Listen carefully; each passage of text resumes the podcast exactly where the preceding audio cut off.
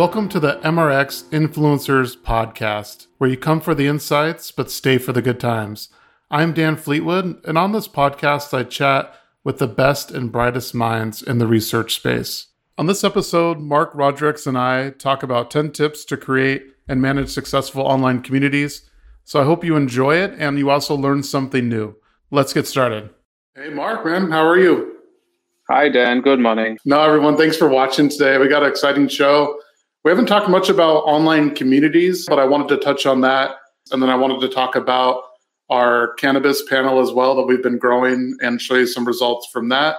But Tim Cornelius, the head of audience, has been it's been his baby, I would say, and he's been nurturing it and growing that. So want to cover some results in the data point section on that. All right, let's Mark, I want to get going here on this community. So we have 10 points to talk about. Mm-hmm. But first, Mark, do you know what keeps me up at night? No. It could be a bunch of other things. I mean, but one of the things, there's a lot of things, but one of the things is online communities that resemble this picture here. Okay. okay. That are, you know, it's maybe it was once thriving, maybe it was never thriving, but everybody's gone. Mm-hmm. There's not much activity, nothing's going on. It's pretty desolate. So communities mm-hmm. like this really keep me up at night. I want them to be mm. thriving. And what I want to show you today is 10 steps or really best practices that will help you create a thriving community. So I want you to get the maximum value and insights from your online community by ensuring it's designed, set up, and utilized in the right way. So you have this thriving community, right? That everyone's all in, people are engaging, they're interacting with each other, you're learning through them and getting these insights. So this is really the goal to take it from that desolate, abandoned building to this thriving group of champions and really members in your community that will help you get the insights and the data you need to make those important decisions. So these are the 10 steps we'll be going over. I'll talk about them each one more in depth, but it's everything from defining members in your community, how to recruit your community, design a work fun balance. So you need a good balance of mm. both quant and qual, really, which we'll get more into. And then keeping mobile top of mind, I think, is always something that's important, especially in this day and age. So these are 10 steps that we'll talk about. I won't go too in depth on any one of them, but more want to give a groundwork here. So whether you have right. a community, whether you don't have a community and you're interested in it, think about these 10 things. Of course, I will be posting a a guide that goes a little bit more in depth that you can download for each of these 10 things. And of course, feel free to ping me anytime. Always interested in communicating and talking with people and letting them know how they can increase the results and engagement inside of their community or if they want to get started. Of course, we, right. we can help them out at Question Pro. So first, define the members in your community. So I think, you know, think about community as a heart of this approach. When you think of a community outside of the general online community sense, what do you think of a, a tight knit kind of group of people that all people. have a common interest, right? So right. Though that's really what the community is, and I think an online community is no different. There's some common thread or theme that's going to really bring all these members together, whether that is product, whether that is a club, whether that is certain criteria that they all kind of gel and there's interweavings between them. I think this is important to really define who you want in the community up front. And that way you know what research to target with them. You have the right members in the community okay. for that particular research you're doing. See a lot of right. communities that get started that have the wrong members in, they have to re-recruit. It creates a struggle. And if you're not getting these members with the right content, it'll leave and they'll go do something else. Yeah. So you'll see engagement rates decline. Right. right. I think that's number one at the heart of it. And then, so think about how long do you want this community to last? Do you want it to be mm. a short term or long term community? Benefits and advantages to both. I think at Question Pro, we see more long term communities because I think mm. it hmm. over time it'll help produce more ROI and different areas of opportunity from the business. And but think about what what are the mission? What do you need the community for? Is it a single research project or problem that you're trying to solve that it can be a community can be stood up in, you know, maybe it's three to six months and that's all the time that you need?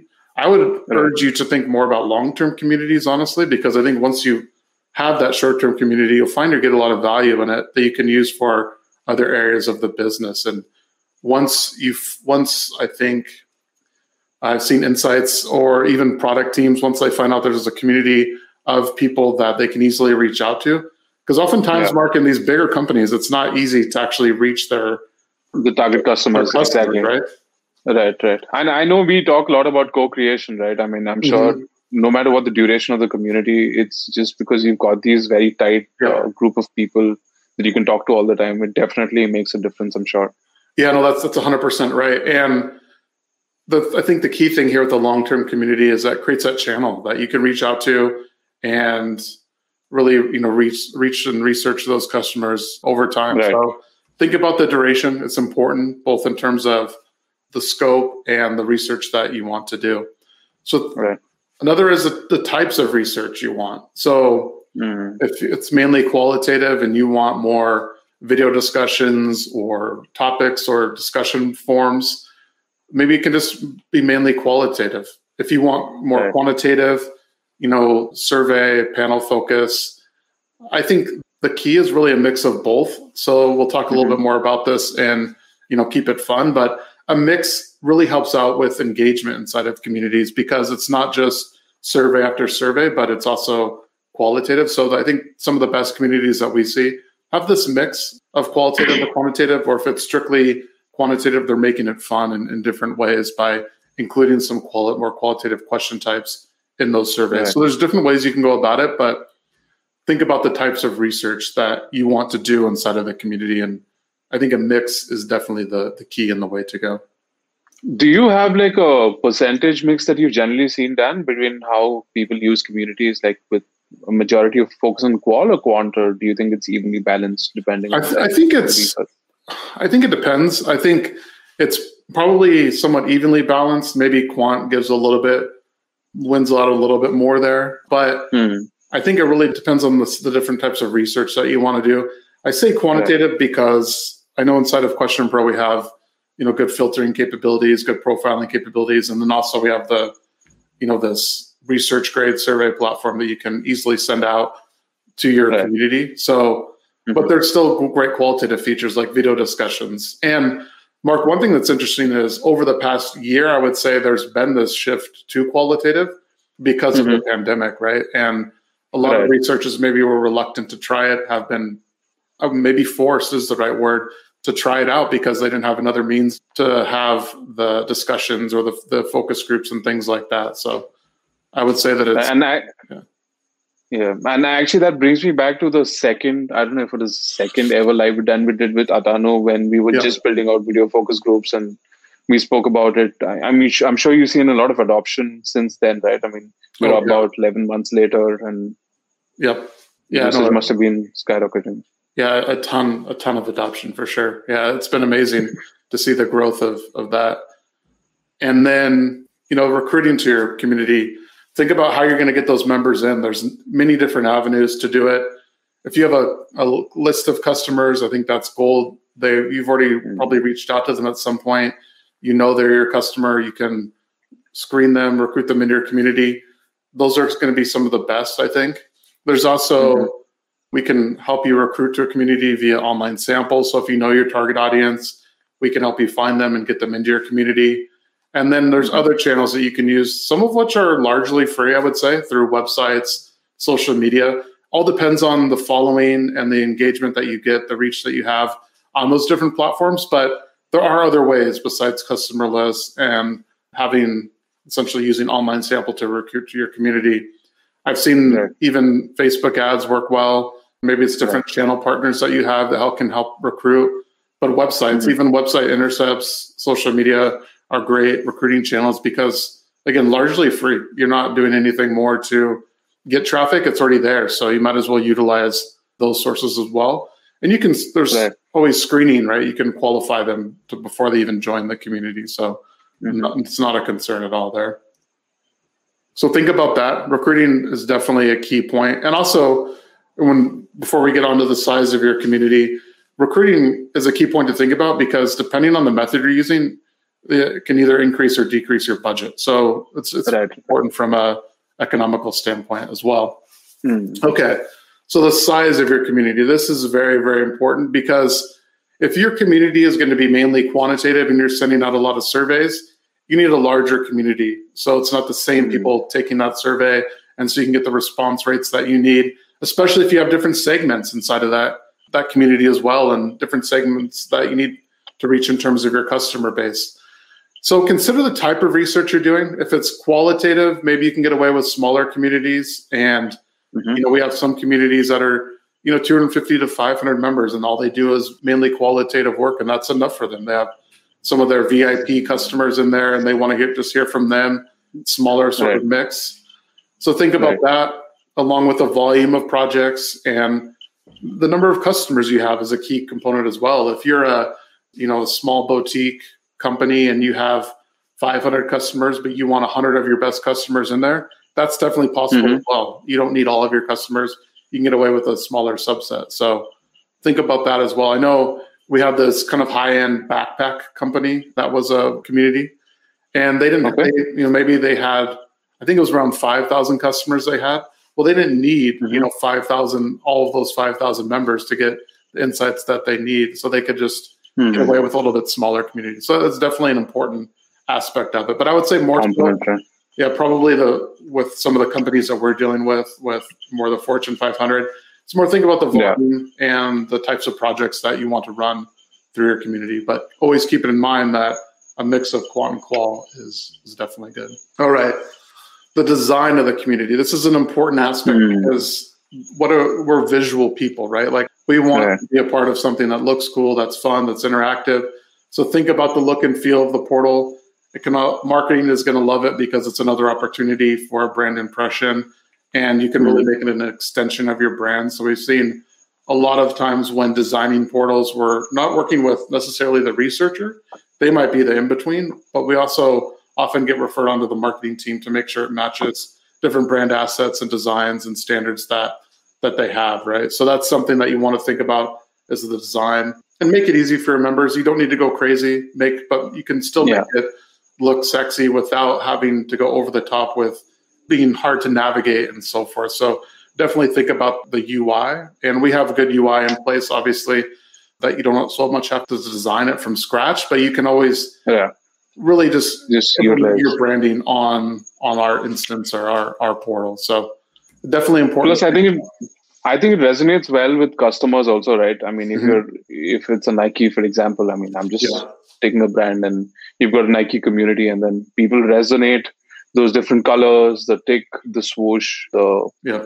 the font, and all that. I'm sure they they are a lot more comfortable with speaking to a platform than they would otherwise. Then yeah, no, that's a good point. The more I think trust they can have in it, that yeah, this is this is who I'm talking with, and I think mm-hmm. familiarity too, right? That with the Nike, the orange, the red, the red, or the, not the red, the white swoosh, and so forth, right? So yeah, yeah, all of these, all those questions. So Tim, I'd recommend communities. Do you recommend communities only for your customers?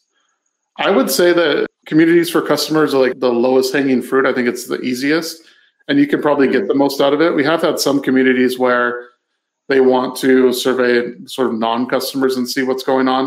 A little bit harder to keep mm them engaged. You usually have to increase the hmm. incentive mm amounts because typically it's more of just like a pizza lovers community, right? Well, people are going to still can find a lot of pizza lovers out there, but there's no brand attachment, there's no brand familiarity, so you have to usually spend a little bit more in incentives to keep them around. So, speaking of which, this is a good intro to slide number seven here, or point number seven with intrinsic and extrinsic rewards. So there's going to be less, I would say, intrinsic rewards in a non customer community than there is in a branded community. And what I mean by that is those intrinsic rewards are you're doing things to make you feel good, right? Like you're giving the feedback. Intrinsically, it's it's making you feel good. You're you're doing it because you think it's the right thing to do. Maybe you want to help out the brand. You have a lot of brand affinity where the extrinsic rewards are going to be more of, hey, give me the gift card, give me, you know, some reward for doing this. Mm-hmm. I think the extrinsic rewards would definitely play up there, Tim, in the community that you were talking about.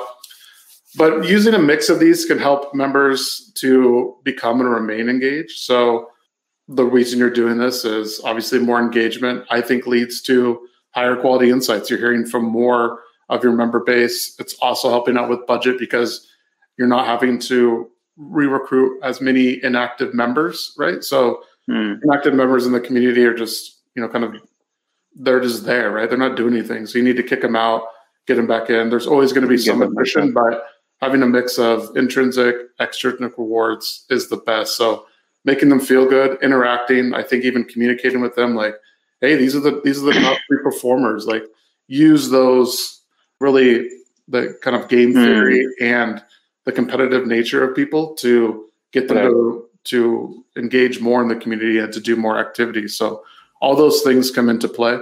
But a mix of intrinsic, extrinsic rewards is is the best. Is the best. Nice. And then work fun balance, right? Like your your community members are not solely focused on the community. They have lives. They're doing other things. They're busy. So you want to make it a rewarding experience. Obviously, the tangible, extrinsic, and intrinsic rewards help out with that.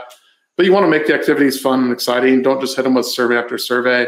Maybe mix in a few fun activities that you know maybe they have somewhat a little bit to do with your product, but maybe they're more fun, more creative can be based around different holidays and so forth and variety you know make sure that it's mm-hmm. fun and there's a good mix of of those activities inside of the community so manage your members so this is a key component that i think often gets lost in the shuffle sometimes it's you know mm-hmm. if you build it they will come which is true yeah.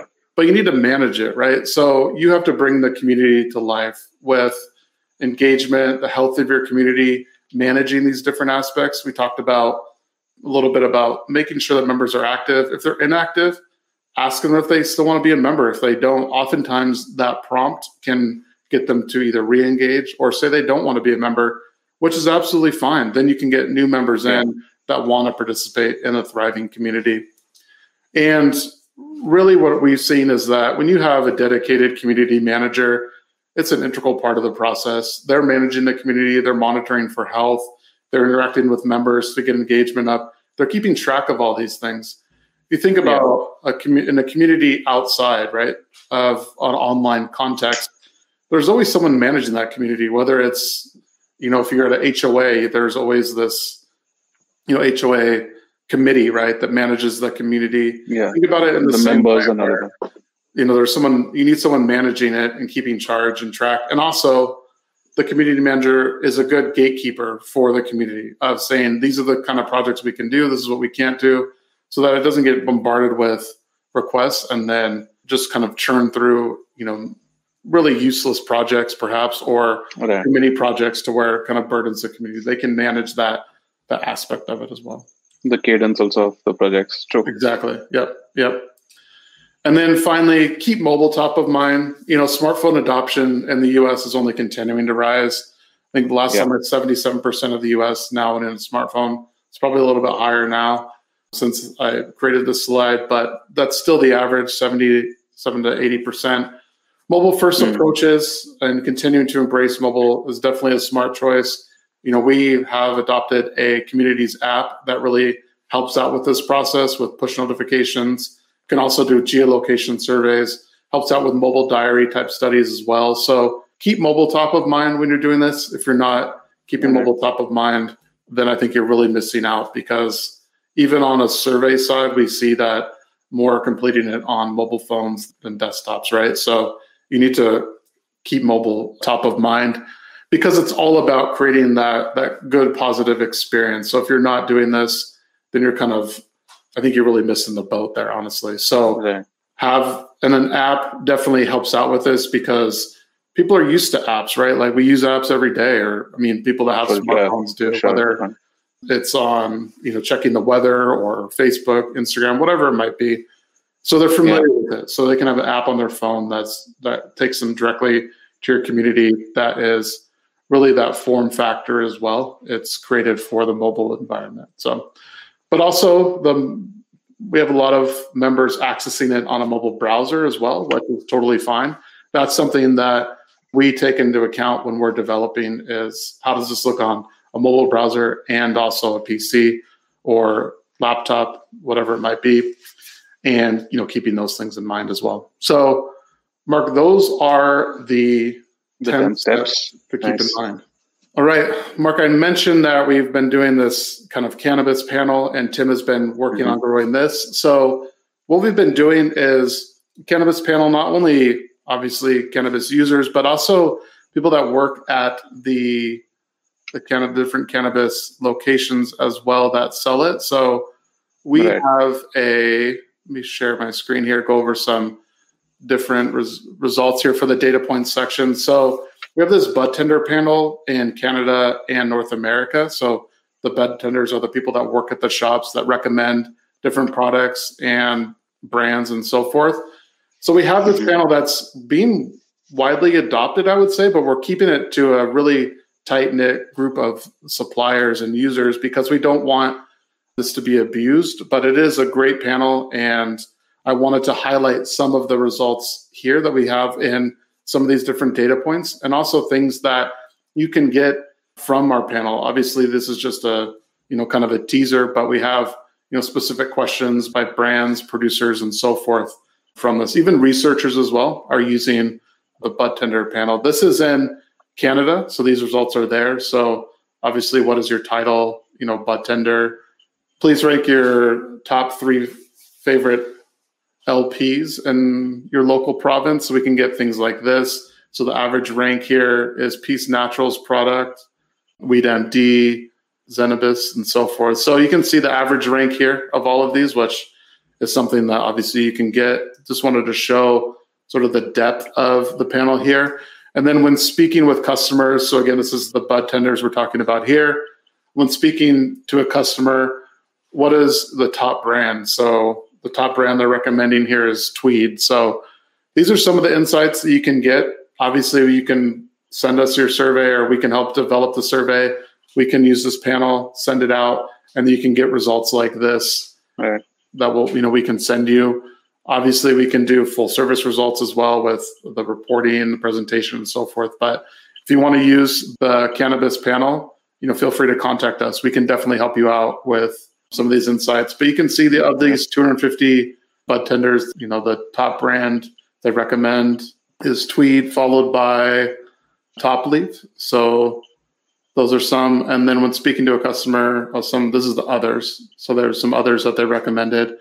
And then do you recommend to your customers by brand or by product? So by brand, it looks like a little bit more by product, but brand is also a key component as well. And then. Do you wish customers didn't have to interact with you to get their products? So most people said no, they don't wish that. So they no, want to interact with their customers, which is that's interesting. Which is a good thing, yeah. Should marijuana be legal in the United States? Obviously, you know, 77% said yes. So that is some of the data points I wanted to go over and highlight the cannabis panel that we have. So again, if you want to use that, you want to run some surveys through it, get some data, reach out to us. We can definitely help you with that yeah. as well. So something exciting that we're starting um, really from a demand standpoint, we see it as a key component in moving forward. So research, yeah. yeah. Feel free to reach out to us. You can reach, also reach out to Tim Cornelius directly if you have any questions about it. Again, this is kind of his baby, and he's really spearheading this operation. So he's right. nurturing and growing it. Yeah, he's been growing it. Yeah, right. Yeah, no pun intended. So anyway, if you want to use it, yeah, reach out. So I think Mark, that can probably wrap up the show today. Anything yes. else that you wanted to cover? No, I think we're good for today. Next week, uh, we've got some exciting stuff coming up. So keep an eye out. Yeah, keep an eye out. We'll see you for, next Friday. next week. Thanks, everyone, for joining, and we'll see y'all next week. Bye bye. Thanks so much for listening to the MRX Influencers podcast. If you want more information about Question Pro, go to questionpro.com. If you want to follow me, feel free to do so on LinkedIn or Twitter. Until next time, we'll see you later.